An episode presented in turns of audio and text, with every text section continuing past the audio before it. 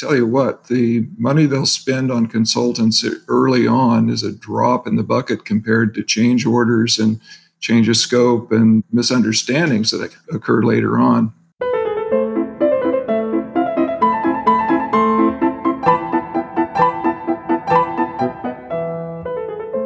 Welcome to CMC Live. This is the show where we discuss CMC regulations and guidances simplified through real life experiences and risk based advice. Each episode, we speak with subject matter experts as well as other leading industry authorities. With your host, Ed Narkey. Welcome, everyone, to the Tuesday, August 18th edition of CMC Live. I actually wanted to start by telling you guys something I learned yesterday on a, a long weekend vacation. I took, took kind of yesterday off, even though I checked my emails all day. The word talkoot. First of all, it's Finnish, if you were wondering, and I didn't turn my email off, sorry. It's T A L K O O T. It actually means if something has to get done, let's do it together. So again, I was thinking about the eighth edition here and how we've actually done these. And I listened to quite a number of them. So whoever's joining us new today, maybe um, go back and listen to them. They're pretty exciting, and actually, I'm pretty impressed actually. So let's do it all together. So something I learned from vacation. Imagine that. So Brian, I wanted you to introduce our, our special guest today because you actually work closely with him. And I would like to sit back and listen and ask some very good questions. So, Brian, Today we have with us uh, Les Mintzmeyer. Les comes to us from a large molecule background, many, many years of experience. Les, I won't give that away. I'll let you do it. Les has been uh, instrumental in assisting clients through the pitfalls of, of CMC. Part of that becomes finding CMOs and, and vetting CMOs. So we thought it'd be a great opportunity to have somebody with Les's background come in and, and speak to his approach to doing that and, and what may provide all of you out there uh, some insight as you go through that process yourself. So, Les, welcome. Thank you very much, Brian. So, I guess the way to kick this thing off might be to fall back on the uniformity of the of the issue, and that is, it really doesn't matter if the company is uh, large, medium, small, or virtual. The path towards uh, getting a CMO on board is pretty much the same. For those that um, are fortunate enough to have prior experience, it's a little bit easier because they'll have a few names in mind and know a little bit of the things that went wrong in the prior time of, of doing this so they can avoid those. But anyhow, but the path is pretty much the same. There's a couple of key things that uh, I think I want to bring out right away uh, for success, and that is that whether the company has a lot of experience or zero experience, especially if it's zero experience, there's an absolute requirement to get some SMEs on board that know this, can walk the walk, talk the talk, etc. And those typically are in two camps. The uh, CMC camp, because uh, I mean, the reason you go to a CMO or CDMO is that you're trying to get a process moving forward. And the other is that uh, there also should be a view towards how did this uh, process uh, get uh, licensed and approved at some point. And so, uh, regulatory consultant is also very key uh, right from the beginning. Those two consultants, or if they're hired on board, that's great too.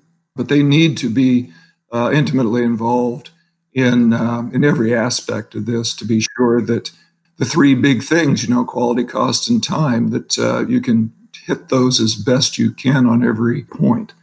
When you're talking about putting these SMEs, subject matter experts, onto a team, why? Well, I, I understand a CMO is supposed to be able to handle everything for you, right? I mean, that's the beauty of pushing back and letting the contract group do it. Why do we need those experts when you already have them at a CMO? I know we're in the selection process, but what, really, what's the benefit of that? Right. So it's usually a language problem to maybe oversimplify it. The, the terminology that is going to be used from CMO to CMO, some of it's going to overlap, but some of it's going to be very distinct.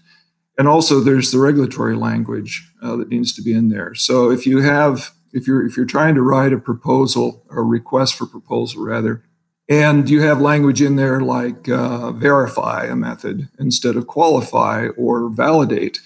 Uh, those have different meanings that a regulatory person can easily uh, suss out. A CMC expert probably can too. But you know, when it comes down to getting the CMO on board and actually getting what you think you're going to get, you need to have that quality check as the process moves forward to avoid the surprises. And the, the surprise is always uh, costly, and it's costly in dollars, it's costly in time, hopefully not costly in quality. But uh, that's the reason that those people really need to be on board. Maybe for some of the audience, the CMO CDMO debate, you know, which which one is it? Maybe for me too. Can you define what CMOs are, CDMOs are? I, I know most folks do.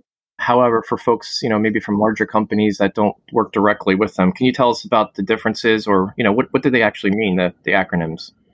Sure. Yeah. So the uh, CMO is contract manufacturing organization. The D part brings development into it. And so if the organization also provides developmental services, then they'll usually refer to themselves as a CDMO. And it sort of depends on you know what is the uh, company looking for? What is the client looking for? You know do they have a well-defined process? They need just need somebody to to manufacture stuff? Well then you know the development portion probably is not very important. But like a lot of people that um, are just getting their company going uh, there's a fair amount of development work that has to uh, go along with it and so they'll be looking for a CDMO, somebody that can do development also. And that's development of process, development of methods, uh, and the qualifications that go along with that. And so again, that harkens back to what I said initially that you need to have SMEs in both of those camps to be sure that the work that's done in your development arena can apply and then be used to support uh, various uh, submission work. So the first step in the process is really writing, as you had mentioned, an RFP, request for proposal. So how much effort is really put in? What needs to go into that to make sure you get a bid that actually makes sense and you can base decisions on? This is really one of the cases of garbage in, garbage out. So if you put the effort into getting a very detailed and exact request for proposal written, then the CMO or CDMO that is reviewing the request can determine if they have the resources to actually accomplish the tasks that you're looking for. That allows them to propose accordingly. In some cases, uh, they'll say, "Oh, you know what? Uh, uh, we don't actually do that uh, that type of product." Yeah, uh, which is great if they can tell you that. It's it's uh, you know thins the the crowd of, of, of CMOs you have to look through. On the other hand, they might come back and say, you know, we do this and this and this, but we're not, you know, we don't do this. We outsource it, and we can handle that for you, and that's fine too. But it's it, but there's a need to know, you know, what are those capabilities, and so the more detailed you can make the request for proposals, the better the result, the resulting proposal is going to be when it comes back. So it really is a collaborative effort with the client to get that information together. Absolutely. Okay. So now you've got a comprehensive RFP. You understand the product to the degree of the information you've been provided to, to generate the RFP. What is your initial search criteria? How do you know from the, the, the hundreds of possible vendors out there how you want to narrow this down because i'm sure if you hand a list of 50 to a client it's really not much worth the paper it's printed on and you said something early is is you base it on on past experience i'm curious as to why people only remember the bad experiences and really don't highlight the good ones very often but what criteria do you do you have when you select that initial group because obviously it gets pared down but how do you match that up for that initial search a lot of the selection does come down to networking and word of mouth uh, from other uh, people working in the area. The nice thing about having a good network is that you can certainly weed out the ones that you don't want to be involved. Uh, so that's part of the criteria. Usually, if you need to cast a broader net, you know, maybe you've only come up with a couple of uh, couple of recommendations from others then you know the internet is a great source to at least get some information on the various companies. Beyond that looking at some of the regulatory history of the companies uh, is also uh, pretty important. If you've uh, you know if you look somebody up and you find that they've had lots of audit problems then that's probably not someplace you want to go to yeah i don't know if that's a maybe not a complete answer to to your question but um, you know, most of us have most of us know half a dozen or a dozen companies that we've had some interaction with. And when you get into a, um, a group have uh, a DSI, you know, we've got a lot of other consultants that know another six or a dozen. Um, so there's a, a, great way to to kind of bring some additional names in for consideration. Yeah, that was a, that was actually my next question. So I think people should ask friends, you know, colleagues, ex-colleagues, others in the industry what their experiences have been, right? Because we don't, we haven't worked with everyone individually, that is. There's some that actually show amazingly. You know, they I used to work at a manufacturing facility, and they had the team to walk everyone around, the sales team basically, and everything looked great, right? But when it comes time to go, they can't do it. So what do you what do you think about asking friends, asking colleagues, you know, especially if you're identifying one in particular? And then I have a follow-on question. Okay, well, to the first part of that question, getting information from uh, friends and colleagues, networking that way, I think that's a, a great way to, as I said, rule out the ones you definitely don't want. The other part of what you were saying is that frequently it is the salesperson, the BD person that's walking you around the facility, and that's not necessarily going to be a, a great source of information uh, they're going to be very careful about showing you the, the stuff that works. And you're not going to really know uh, how things work on a day to day basis. Uh, that comes later on when you've narrowed the search. And we can maybe touch on that right now and maybe talk more later. But uh, once you've narrowed it down to, uh, you know, you want at least two or three. Uh, that look like they can do the job. Then you need to actually get into the facility and see what's there and talk to some of the people that actually perform the work. That's um, important for a couple of reasons. One is that if you've audited a few of these places, like I have, you can pick out the uh, the good from the bad fairly quickly. And uh, getting to chat with some of the folks that are performing the work, also, uh, you know, they have to pass the BS test, and that's also very helpful. But the uh, the other thing that's useful in doing that is that uh, ultimately, uh, when you sign a contract, you got to work collaboratively with the CMO and with the people in the CMO. And so, uh, meeting people face to face, understanding who they are, and starting to develop that rapport uh, is going to play uh, many, many benefits or pay back in many benefits for uh, not only the initial search, but also ultimately when you uh, begin to work with them. So, to take a, a step back, so we've we've gone through the RFP when we provide that RFP, we have a CDA in place. Of course, yeah, yeah. Because in the in the request, there's going to be there has to be a certain amount of uh, of confidential information in order for the CMO to to properly evaluate if they can do the work. So a CDA is the first thing you you got to get in place with these guys. So then the CDA is then in place with the candidates you have, and then the RFP is distributed how important is the timing of everything that happens beyond that? Is let's say, for example, how important is the timingness, uh, the timeliness of the correspondence way into your decision on going with that CMO? Now you've got the RFP out, distributed, the clock starts. How do you typically manage that? Well, if you uh, if you get a timely response, that tells you uh, really some great things about the company. That they are going to be responsive. You know, obviously they're looking for work. So that's a that's a good sign that uh, that they they're hungry. They want to want to work with you. Uh, as far as managing it goes, uh, generally you let them know, you know, that um, we have a deadline of X, and uh, all you know proposals we receive by that deadline will get consideration, and if you miss it, then you won't. That allows them to, uh, you know, get something in in place and get it in front of you.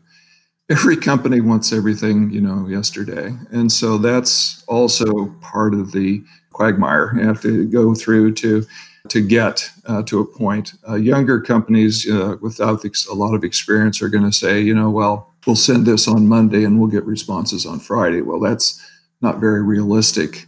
For a uh, rfp to be properly evaluated it can't just come back from the bd folks because they'll not necessarily know all the ins and outs of the capabilities. Maybe that's not fair to say, but uh, it happens. So they need to get input from the uh, from the folks that are going to be performing parts of the uh, proposal. And so, in order to do that, it's got to it's got to make its rounds to the uh, quality organization, the um, manufacturing uh, organization, uh, and anybody else that the RFP touches. They've got to have some input on it. So that takes time. Every company is busy. I mean, that's that's just the way this this uh, business is. And so to get time uh, to have a, a, RFP distributed and make its rounds and get comments back, uh, it's a it's a time consuming uh, endeavor. So you know the deadline to receive stuff back, you know, you need to be a little bit patient. Not it's not a week, uh, but it's probably not more than a month, preferably less. Uh, but if you give them a month and they come back in, you know, ten days, that's a pretty good sign that they're, you know, they're they're taking your proposal ser- or your request seriously. If it, if they come back at the end of the game, then you know, well, maybe they're too busy to really perform for you. So that gives you a little bit of, uh, of insight as, as well. One other thing that uh, that happens, which is uh, I'll bring it up now, but it's uh, proposals. Uh, if if you get enough proposals, let's say you get a half a dozen coming in, and that's kind of like a minimum. You'd want at least have a half a dozen to look at.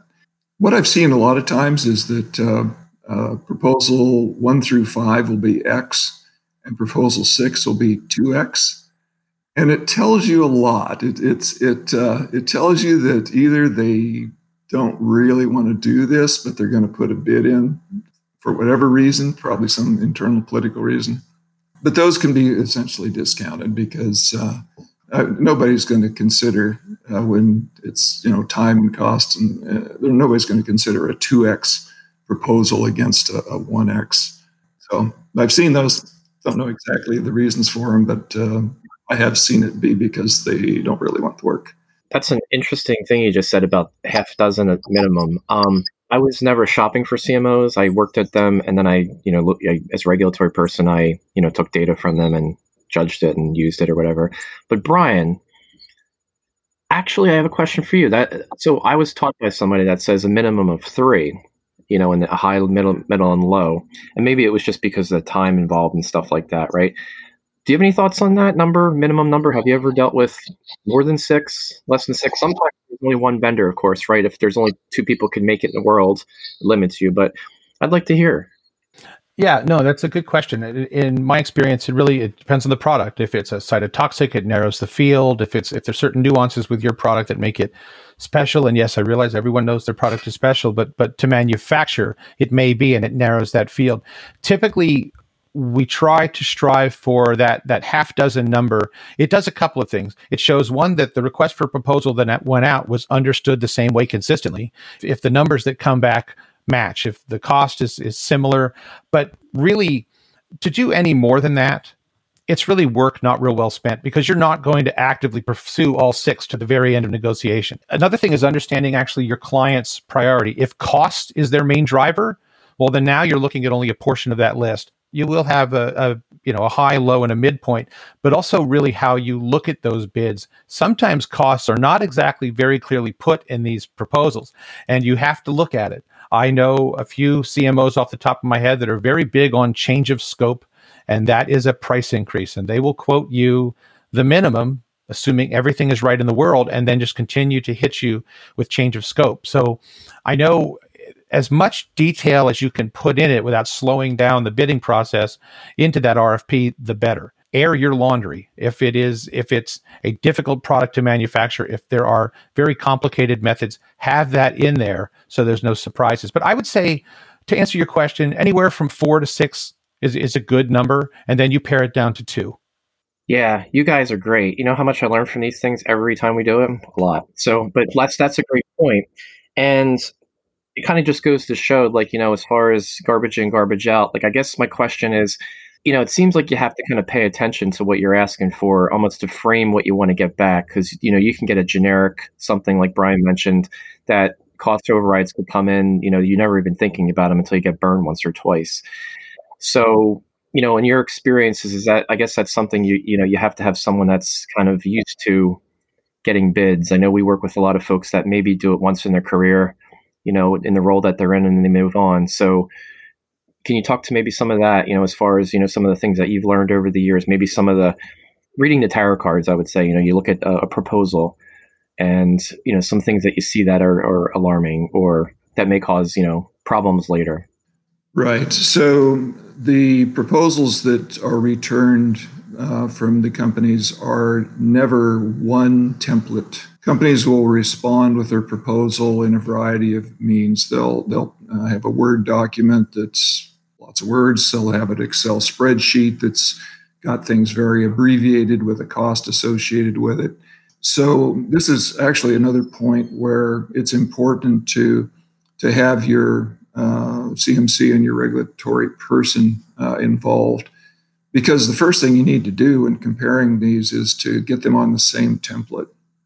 So that uh, requires um, a lot of effort actually when you're trying to trying to. Uh, I mean, as an engineer, I love an Excel spreadsheet, and so I try to take that Word document and get it into Excel so that I can do a one on one comparison. I can look at all the deliverables that were asked for in the request and I can compare that against what did the company say uh, they could do for that deliverable, what was the cost they had associated with that. So that's that's uh, one of the things. Um, the lingo that companies will use from one to the next isn't uh, always the same. And if you're looking at CMOs that are ex-US, you have a, an additional problem with uh, English not necessarily being a first language. And so now you've got you've got to sort through, you know, what did they mean when they said, uh, you know, full development. a lot has to be deciphered in that. And the back and forth has to begin right there. Um, so having a contact person at each of the CMOs and having a, a SME that understands what they're asking and what they're going to receive is very important. So that has, there's a lot of communication back and forth with each of these CMOs in that process to make sure that everything is understood properly. Uh, I mentioned earlier the uh, you know verification, qualification, validation, and that is uh, is pretty key uh, to make sure that that's well understood. You don't want to be midway through your process and and think that you were going to get validation activity when in fact they're just you know verifying a few uh, compendial methods. So that's that needs to be sorted out.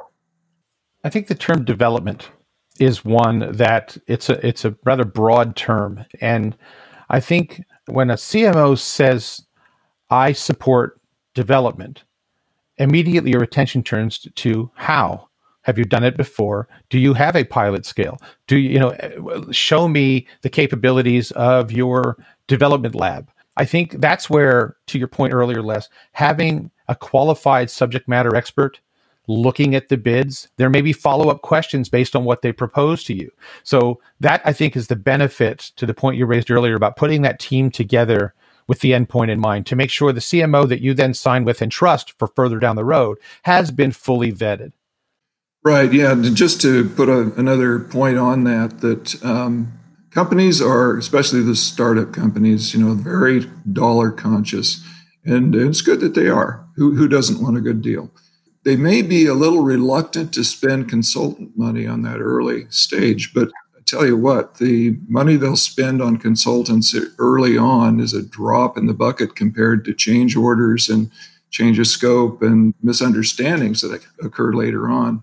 There needs to be built into the um, proposal a contingency too. So, as long as the proposal appears to be well done, well proposed, and it passes muster with the CMC and the regulatory, then I'm comfortable usually telling the client that add 25% for the stuff that you didn't think about, don't know about, and it's going to pop up.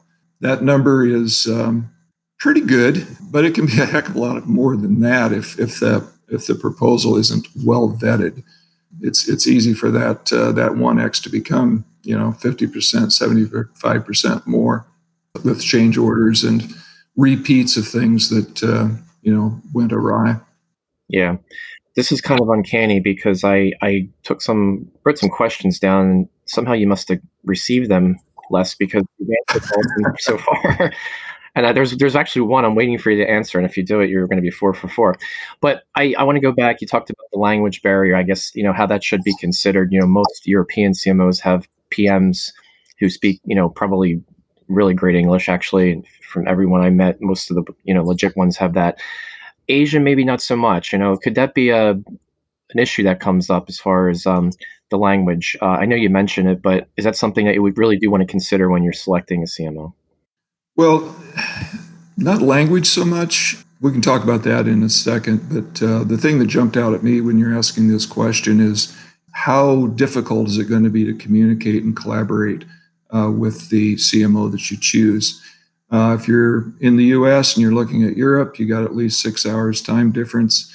That's not insurmountable, but it does pose some additional potential delays by the time you receive information, get it through the network locally, and then try to get back. Usually a day is lost uh, before you can uh, get things to happen. If you're looking at, at a CMO that's you know 10 11 12 hours time difference that becomes very problematic somebody's got to uh, get up very early or stay up very late in order to keep that communication going. And the collaboration with these uh, companies is paramount in getting the result that you want uh, at the cost and time that you that you are hoping for.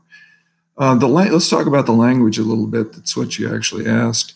Although the BD and the uh, PMs in these uh, companies uh, speak pretty good English, a couple of things I've found. One is that um, you may be their only English speaking client. And if that's the case, then their English kind of comes and goes. As you know, in Europe, they have a uh, hiatus for vacation uh, into the summer. And uh, I've noticed when uh, when we get back on the on the communication that um, you know their English kind of needs to be uh, sharpened up again. So that's not a big deal, but you have to be listening really carefully uh, to not mistake what's being said. The other uh, thing I wanted to talk about a little bit is uh, is culture. We've had some experiences where things were promised because it's sort of saving face to promise, uh, but then they don't get delivered. And so you also have to be kind of aware of, uh, you know, if you're going to be if you're going to be asking for something to be delivered, make sure that it's it's not an ask that is going to take the person out of their ability to deliver it. So I don't know how to how to describe that any closer. I don't think. Yeah, and it's interesting because the other question was literally Les. Ask Les about time zones and if they become a hassle. You know, East Coast to Europe is pretty easy. California gets a little harder. Asia, we've all had those calls. So you know, you, you just mentioned it, of course, right? Time zones. And I, I kind of want to, it's a, it's a bland question. So I wanted to kind of expand it for where we're at, you know, in, in modern times here. COVID-19, you know, travel and those things seem to have changed. So one thing I'll ask as addition now, you know, how far are you willing to travel to visit your CMOs? And second part of that and piece of it is, are you okay never visiting it? Well, that's a heck of a question. In normal times, I would insist that a visit happen because, uh, as I said earlier, you got to get in there to, to see uh, what the facility really is capable of delivering and what the people are capable of delivering and to form that uh, relationship. With COVID, that has become next to impossible. The best we can we can do is to rely on our network and uh, hope that we we get uh, good advice uh, from our colleagues. One thing that that we've tried is uh, is virtual auditing. You know, I need I need to see more of that to see how how effective that can be.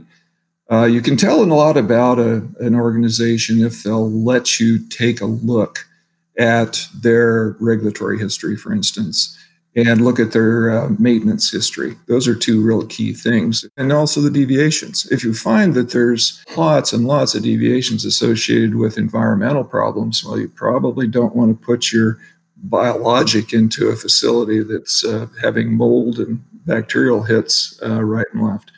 If you are looking at, uh, uh, again, at deviations that have maintenance issues, well, that's really a, a heck of a smoking gun too that suggests maybe the company is scrimping on keeping equipment properly maintained.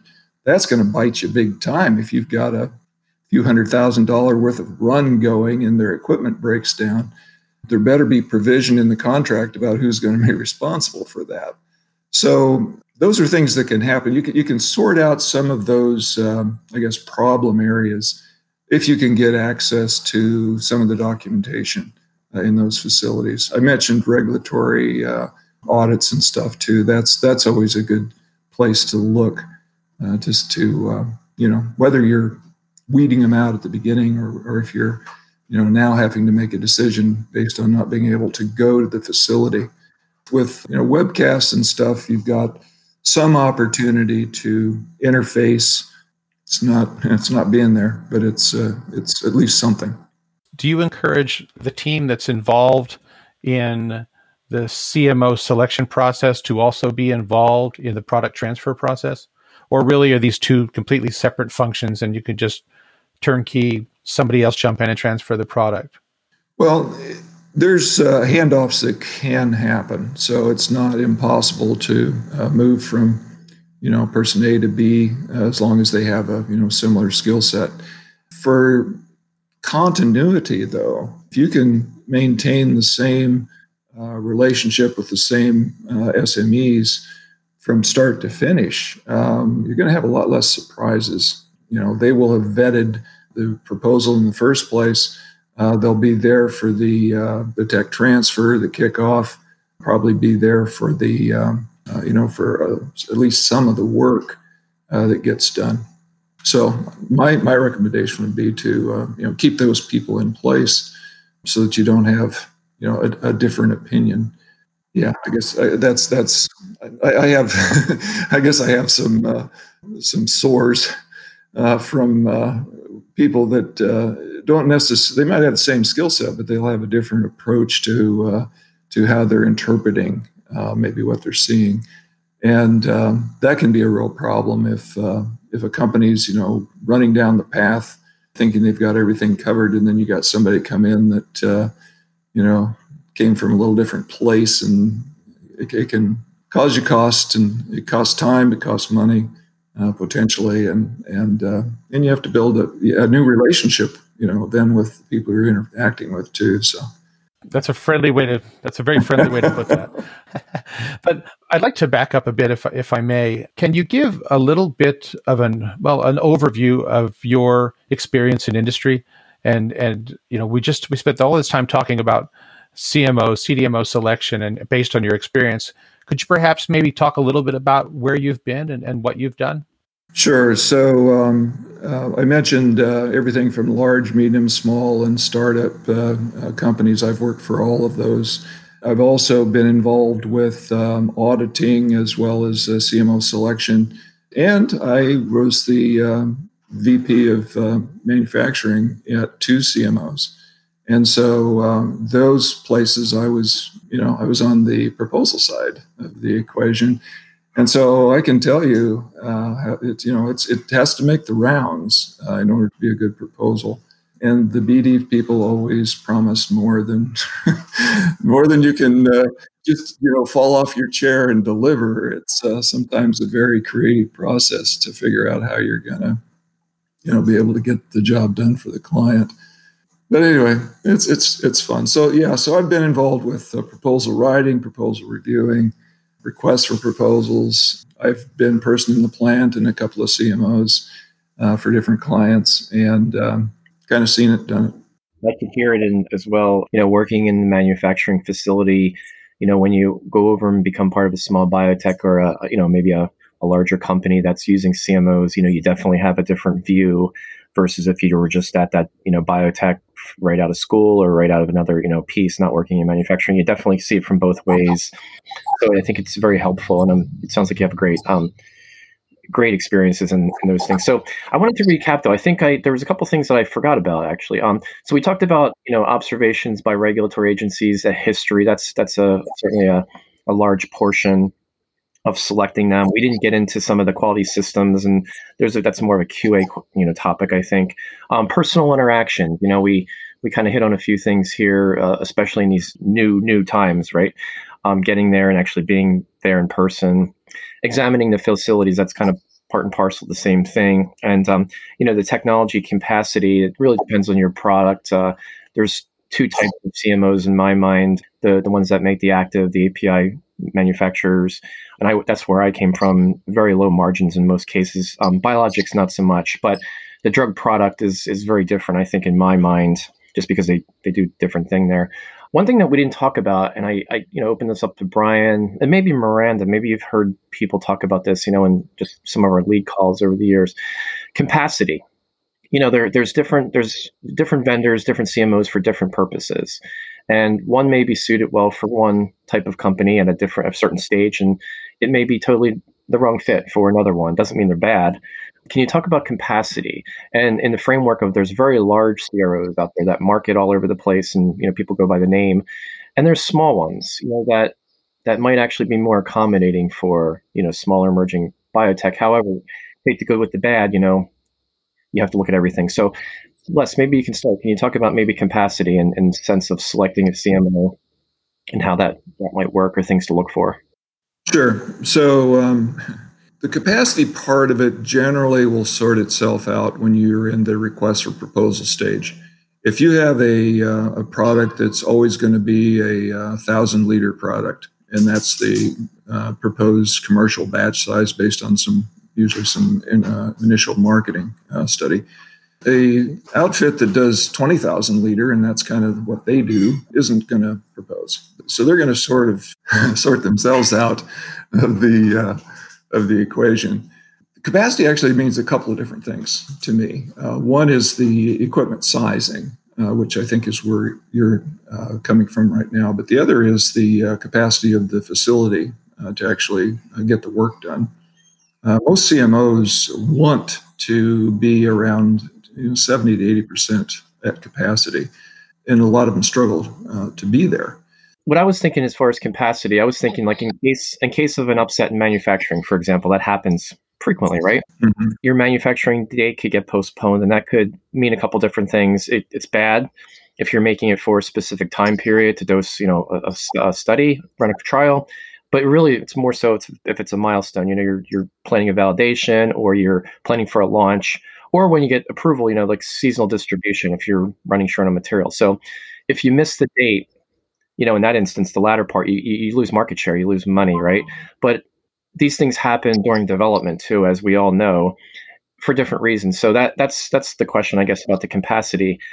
I've worked at one large uh, cmo name shall go unnamed but you can find it on my linkedin page they were just always at 100%. And when things happen, you know, people got pushed aside. Small companies weren't able to, you know, that were delayed and those things like that. That's the, ter- the terms I was talking about when you're looking into a, a, facility. You know, should you be scared that they're only at half capacity? Does that send a message that they do a good bad job, maybe, or is it is it just that they actually know how to plan better and they're probably more appropriate? Okay, I think I understand your question better now. So um, I guess I'll address it in a couple of ways a CMO may have excess capacity because they're newcomers into the field. Some companies actually, uh, you know, think it's a good idea to create that capability at some point of, of the company.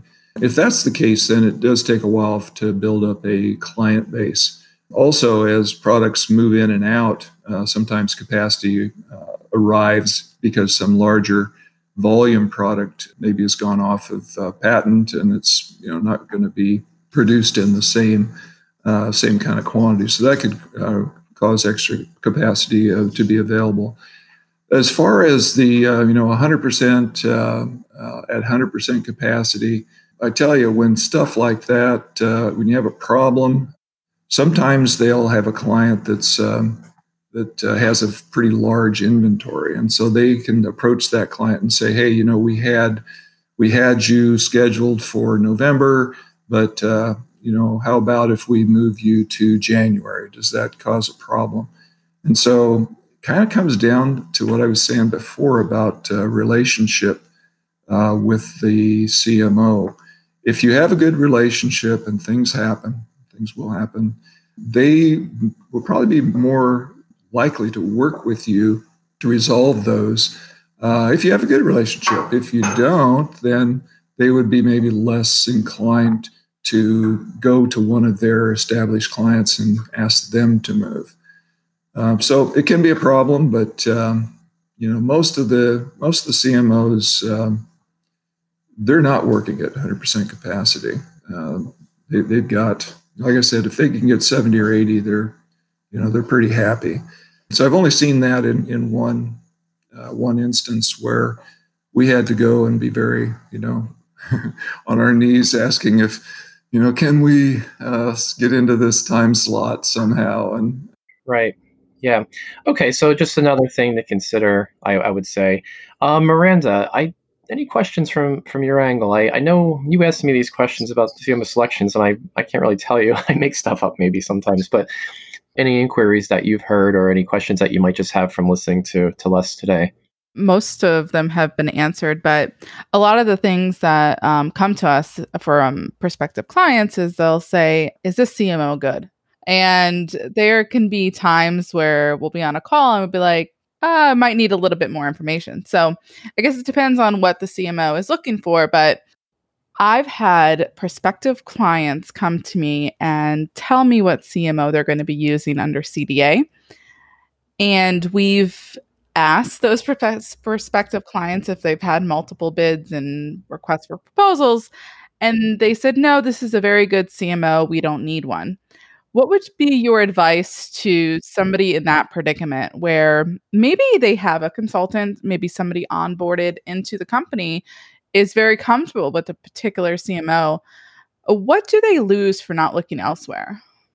And Les, before you answer, if I can add on to that, because that's a good question. This is part of it, but I think, you know, and maybe second half of video, you know, I see people who just don't know about the CMOs and they put too much emphasis on a name right? There's a very large, there's a couple very large API and drug product folks out there that say they can do everything, and they'll tell you this, right? So, second part of the question, I guess, is the name. Is do you know should you put a lot of emphasis into a name, or is that does that lead you down the wrong road? Uh, yes. Indeed, there are a lot of uh, good CMOs out there, and, and uh, they've got uh, you know their their name brand is is fairly well known there's not necessarily anything wrong with going uh, in that direction, but what I was um, kind of began this with is that the startup companies, especially, they're looking for you know time and cost primarily. Quality is in there too, but going with the name brand company is not necessarily going to get them either time or cost. It's important to have those other CMOs vetted as well uh, through the RFP process to see where the value lies. Uh, being able to work with, I kept, kept coming back to this that uh, being able to work with the uh, CMO is, is paramount to success. And so, um, you know, it's not that you can't work with a large CMO, you certainly can, but if you're a bigger part of the CMO's business, you're going to get a little bit more attention than uh, than you may if you're if you're going with a with a, uh, larger uh, CMO. So no, don't. Uh, I mean, the short answer is you, you got to go through the uh, the RFP process in order to be sure that you're uh, getting the best value. It's um, money's always going to be a problem, and so to to shortcut that process is uh, you know really setting setting yourself up for some uh, some heartache down the road. Well, I assume and presume we could talk for a couple more hours. I I'm I realize how naive I am about CMO selections. It's been a while since I worked on, them, but I, I think this was a great start. Les, any any other questions right now, Miranda? No, but I look forward to having you back on a future podcast about biologics. Les, yes, that's a good point. And for folks that can't see the screen here, we have a name for uh, Les. It's called. I have to go back to the screen here. See it actually. He calls himself the adventurous engineer, and there's a space. It's not all one word, and that's a great title. It kind of reminds me now of Les. But we have a new name for you at DSI, and it, and it's. I'm going to start calling you this. So prepare yourself. Your name is now Super Les. Okay, Super Les. it flows perfectly, like Super Dave. Super Dave. I'm hear you now. Last name, I'm going to just think super Les. So, once again, thanks a lot, Les Mintzmeyer. Perfect, great, great story here. I think this will benefit folks, and um, we look forward to talking to you again. Thank you. You're very welcome. On our next episode of CMC Live, join us as we speak to Dave Adams. our senior drug substance consultant. He has over 30 years' experience in the pharmaceutical manufacturing and process development. Prior to joining DSI, Dave has served as a production team leader for Lonza and senior process engineer at Johnson Matthey. I look forward to hearing more from Dave next week. Thanks for listening. To read the full show notes for this episode, which include a summary, timestamps, and any links mentioned in this episode, please visit dsinpharmatics.com forward slash podcast. There you'll find the information from this episode and any past episodes. If you're enjoying this podcast, please leave us a rating and a review at ratethispodcast.com forward slash CMC Live. We'll be sure to read these out on future episodes.